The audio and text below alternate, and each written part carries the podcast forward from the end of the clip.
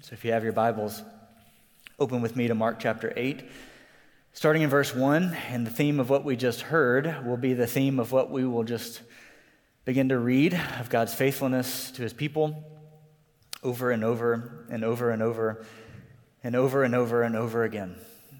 So let me read this from Mark chapter 8, starting in verse 1. You have your Bibles, you can follow along and also be on the screens. In those days, when again a great crowd had gathered and they had nothing to eat, Jesus called his disciples to him and said to them, I have compassion on the crowd because they have been without, uh, with me now three days and have nothing to eat. And if I send them home away hungry, they will faint on the way. And some of them have come from far away. And his disciples answered him, How can one feed these people with bread here in this desolate place? And so Jesus asked them, How many loaves do you have? They said, Seven. And he directed the crowd to sit on the ground. And he took the seven loaves, and having given thanks, he broke them and gave them to his disciples to set before the people. And they set them before the crowd. And they had a few small fish, and he blessed them, and he said to all those um, that those should be set before them as well. And they ate, and they were satisfied. And they took up pieces that were broken, left over, seven basketfuls full. And there were about 4,000 people. And he sent them away. And immediately he got into the boat with his disciples and went away. Dear Lord, we thank you. Lord, I know that our hearts can be in a lot of different places right now. There's a lot of burdens that we're each carrying. But these next few moments, Lord, I pray that your word would minister to us. As we've heard it sung, as we've heard it demonstrated through believers' baptism, Lord, we thank that your gospel brings comfort, it brings joy, it brings peace. And so, Lord, now as we open it, as we feast upon it, would we be nourished by it today? It's in Jesus' name we pray. Amen. If you have your outline, you'll see the title of the sermon this morning is Jesus Feeds the Multitudes Again. Right? And if you're, uh, you, know, you know, it's been a few weeks since we've been in the book of Mark, you may have thought, Mark, did you accidentally go back and are you preaching? We just talked about the whole thing where Jesus feeds the whole bunch of people, right? We've already done that, right? We need to move on. Jesus already fed a lot of people, right? You're reminded that Jesus feeds the multitudes twice. And so as you come to your first blank, you see the disciples faced a similar opportunity. Use those words wisely. The disciples face here a similar opportunity. There's some similarities and some differences to what the story that we last read about Jesus feeding the 5,000. You have hungry people listening to Jesus. And Jesus says that out of compassion that he needs to feed them. Right? If he sends them home, that they're going to go home and they're going to faint on the way home because they've been with him 3 days listening to his teaching. Right, this is not a quick little deal. They've been with him three days listening to Jesus' teaching, and Jesus is going to finally send them home because if he doesn't, at some point they're going to go home and they're going to faint on the way because some of them are living a far uh, place away. So you see that they're out in this desolate place, and it's peculiar. I'm not going to lie. This is a peculiar passage. If you recall, just a few weeks ago, we looked at Jesus feeding the 5,000. And you're very aware that Jesus has already fed the 5,000, right? We've already talked about it. He fed the 5,000. We celebrated. You know, we raised the roof. That was awesome. Jesus fed the 5,000. Way to go, Jesus. We're pumped. We are ready to go, believing in the goodness of God, right? You all remember it. But apparently the disciples don't, right? You come to verse 4, Jesus saying, I, I, We need to send them away home. Uh, we need to give them something to eat. They're hungry. They've come from far away. And his disciples answered, how can one feed these people with bread here in this desolate place? Anybody have an idea? right? I mean, you, you read it and you're like, come on, guys, we like just turn over, you know, just remember just a few weeks ago, a few months ago, whatever it was, you watched Jesus break bread, feed the multitudes. There was 5,000 there, there's only 4,000 here, right? So you come to this and you begin to think, what's up? How are we missing this? Are we missing something? Is this the same story? And many uh, commentators would even say maybe that this is supposed to be one story that Mark and Matthew split up into two just to show its significance. But that can't be the case because there's some differences here. And in the end of Mark chapter 8, Jesus says, Do y'all remember the time I fed the 5,000 and the 4,000? So Jesus himself understood this to be two separate instances. But still, are you not intrigued? At least a little bit to look at this and say, How? Disciples, how do you look at this? You see Jesus standing in front of the people saying, almost like the first time the disciple said, Hey, Jesus, we need to give these people some, something to eat, right? And now Jesus is telling them the very thing that they said to him hey, we need to give them something to eat. And you would expect all of us, if we were there, right? If we were there, we would have been like, Jesus, you can do it, right? Jesus, you got this. Remember what you did? But the disciples, somehow, in the midst of it, they say, How can one feed these many people? And our tendency this morning is going to say, Are you disciples so dull? Right? We're going to follow the same tendency of Jesus, just to say, Disciples, you guys are so dull, right? How could y'all miss this? Again, Jesus just fed the 5,000. How are y'all so dull and so unsharp that you miss all the things that Jesus has done, right? Healed the blind, he's made the sick to be okay, he's done incredible things with the pigs over the cliff. I mean, how do you guys miss this? And there's always, when we get to those points, we need to look inwardly at ourselves. Because our tendency is to say, they missed it, we will never miss it, right? The disciples, they're the dull ones, we don't miss this stuff. We're right on top of it. We don't miss it, the disciples did. But man alive, I miss it a lot. I mean, let's go back in history. Let's look at what, uh, a little bit about what Russell talked about last Sunday night. Beautiful sermon on frustration. He talked about the Israelites, right? You have the Israelites in captivity. Jesus, our God, gets them out of captivity, right, by miraculous plagues. Right? If any one of those things were to happen today, you would begin to think, what is going on, right? These things are incredible. Not something that somebody could just manufacture, releasing a whole bunch of frogs from the zoo, right? These are frogs everywhere. Blood in the stream, I mean, boils everywhere. These are like God sized things, right? The people grumble. God releases them from captivity, right? And they begin to grumble when they get to the Red Sea because they begin to think, ah, he let us out to die. What does God do? Parts the Red Sea. They walk across on dry land. At that point, you begin to think the, the Israelites, they got it now, right? They're walking across on dry land. They've seen the plagues. At this point, the Israelites, they got it. They set up some stones, they begin to worship, and they keep going, and then they get hungry. You would think they would say, Well, God's delivered us thus far. Surely He will again. Not the case. They grumble, they grumble, they grumble. Manna from heaven, praise the Lord. They go a little bit longer. They begin to grumble, grumble, grumble. What does God do? Rock, water to the overflowing. You would think at this point they got it, right? Grumble, grumble, grumble. Moses goes up on the mountain. He spends a little bit too much time up there. So what do they do? They just say, God's been faithful. He's going to continue to be faithful. We're going to wait for Moses to come down. They worship another God. They melt down their gold and worship another God. You would think at some point you would say, Come on, guys. You've been released from captivity. You've seen the plagues. You've walked across on dry land. You've seen the manna. You've seen the rock, the water come out. And Moses tarries on the mountain, and you're going to start worshiping another God because he's too long on the mountain? Do you feel that? Do you bring it now to the disciples where they're coming in front of this huge opportunity? They've seen Jesus perform miracle after miracle, so much so that the book of John would record at the end that if, the, if they were to write down every miracle that Jesus would do, volumes upon volumes could not contain it. And yet here they are, facing a similar, if not almost identical opportunity, and they begin to flounder.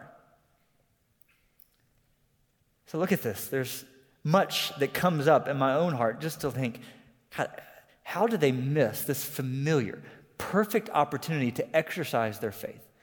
And in those moments where I want to point the finger, again, we, we point them back at ourselves to look at my own life to see time and time again how often and how, how simple it is to fall into this lie of not trusting in the Lord to be brought with opportunity that he's demonstrated himself in the past, and to be brought with an opportunity that is almost identical to these things, and begin to think, I know God did it in the past, but this one's different.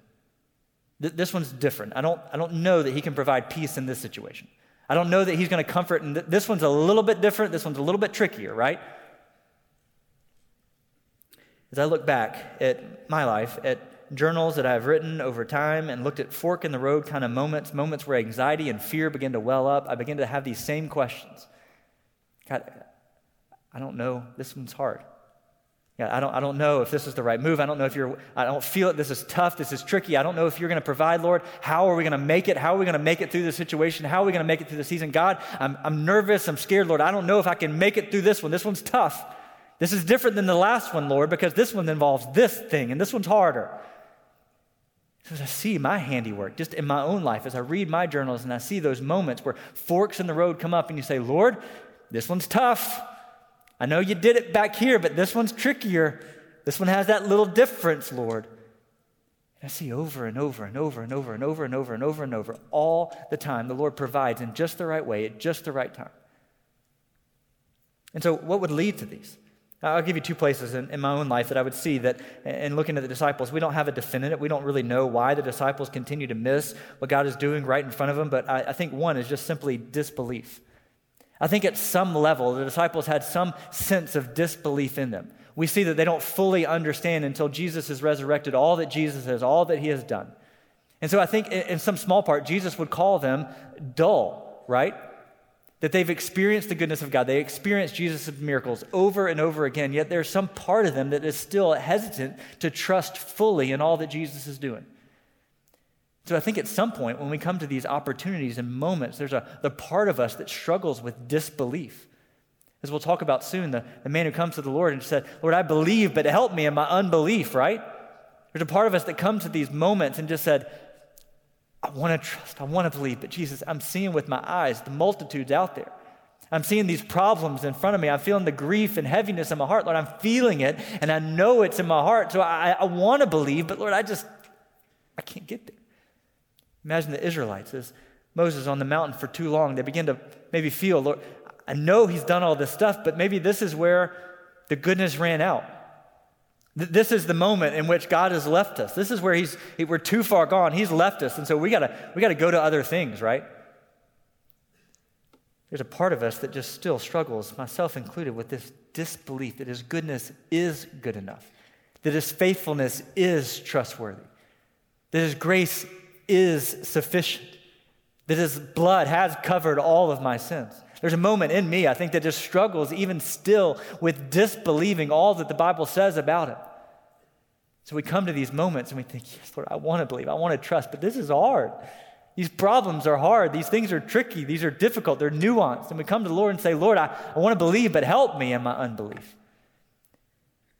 And I also think there's a part of us that the more we move away from the Lord's goodness, the easier we are to forget. The further away the Israelites moved from the crossing of the Red Sea, where they set up the stones and the pillars to remind themselves of what God has done, the further away they move, the more time that goes between, the easier it is for us to forget. The easier it is for us as people just to forget the Lord's goodness. As I look back, and I, I would encourage you, just as a practical moment of encouragement over you as people, can I, can I just encourage you to grab a notebook and begin writing down what the Lord's doing in your life? Whether it's a piece of paper or whether it's on a computer, can I, in, in your family, in your personal life, can I just encourage you to, to grab a notebook, grab a binder? It's a great time. School supplies are in full order right now. You can go get a cheap notebook. And can I tell you, that cheap notebook will be worth more than almost anything in your home. If you will just begin to, to sit down and just say, Today the Lord showed himself in this way. The Lord has been so good to us in this way. And so when you come to those moments where you say, Lord, I don't know if I believe, you pick up that journal, you pick up your word and say, Here it is. I've seen how good he's been here. I've seen how good he is here. I've seen how he's acted here. I've seen his providence here. I've seen his goodness here over and over and over and over and over again. So surely, when I've come to this fork in the road, Lord, I'm ready to walk forward in faith. But something happens. As easy as we go to the grocery store and forget why we're there, it's as easy as for us to forget the Lord's goodness, his patience, his mercy, his grace, his love, and his providence for you. It's simple, it's easy, it happens naturally to us. We come to situations and circumstance, we can re- respond just like the disciples to say, What are we going to do? We're lost. Anxiety begins to well up in us. We say, Lord, we are floundering. We are lost. Where's the rock? Where's the water? Where's the food? Where's the manna? Lord, we are lost. We are hopeless. And as sure as the Israelites, when Moses tarried on the mountains, it is easy for us to say, I guess God has left. I guess I need to seek out other satisfaction. I guess I need to seek out other stuff to provide and give me the things that I'm looking for. So the disciples face a similar opportunity, but let me give you probably one of the, the blanks that will go down in history as the most church answer in the history of the blanks you filled out, right? Number two, Jesus is the answer. Oh, gracious, I'm sorry. But it's true. It's true. Jesus is the answer. When you come to this, this is a beautiful, I cannot tell you how important this is, the most beautiful foreshadowing that you can see in Scripture. The disciples answered him as he's talked to them about, hey, where are we going to get this food? We, we don't have food, we're not going to be able to do it. The disciples respond, How can one feed these people with bread here in this desolate place? How, how can one feed that many? Do you see the beauty of the foreshadowing of the gospel to say, how can one feed the many? How, how is one going to be able to do all this? How, can anyone feed all these people? How can anyone sustain and keep them and carry them? How can one do that? And at this moment, your gospel bell should just be ringing and say, We know, we know how the one can do it, right? We know the one. We, we know him. We've been worshiping him. We've been talking about this. We know the one. But just in case you're here this morning and you don't know the one, Let's go to Romans chapter 5. Verse 18 Therefore, as one trespass, the condemnation for all men, so one act of righteousness leads to justification for all men. For as by the one man's disobedience the many were made sinners, so by one man's obedience the many will be made righteous. Do you see the beauty in this? That one man, this Jesus, this moment that he is feeding the 5,000 is so much more than the feeding of the 5,000. This is showing us and demonstrating that the one would come to save us from all of our sins and satisfy us like nothing else ever had. The one. As the disciples say, Who could do this? Who could possibly feed all these people? Jesus is saying, I'm going to feed you right now. There's a moment coming I will be on that cross, and my blood will cover all of your sins, all of your need. It will satisfy you in ways that you never imagined. And so remember this moment, disciples. Remember this moment, church, that Jesus is the answer. It continues week after week to point us to the moment that Jesus would die on the cross, that he is healing the sick. He is causing the lame to walk. He is unstopping the ears of the deaf. He's healing the demon possessed. He's causing the sick to rise up. And ultimately, he's calling the dead to come alive. You see, week after week after week after week after week, we're building on the truth of who Jesus is. He's not just a good man to live on this earth. He's not just a teacher, or a prophet. He is the Son of God who has come to satisfy everything in us. He's come to make you whole, come to make you alive, which would lead us to the third point that the crowd goes away satisfied. I want to stop for a moment because as Sarah was singing, I just wrote down a note that just it hit me like a ton of bricks because I feel myself getting frustrated at the disciples, at the apostles. That they would have the gall to come to Jesus and say, How can one person do this in such a desolate place? And I, I think if I was Jesus, at some point, I would say, I need some new apostles. right? You feel that? At some point, you got to say, man, I need some guys who have more faith. I need some guys who are finally going to get this thing together. I need some guys who are going to pull their weight.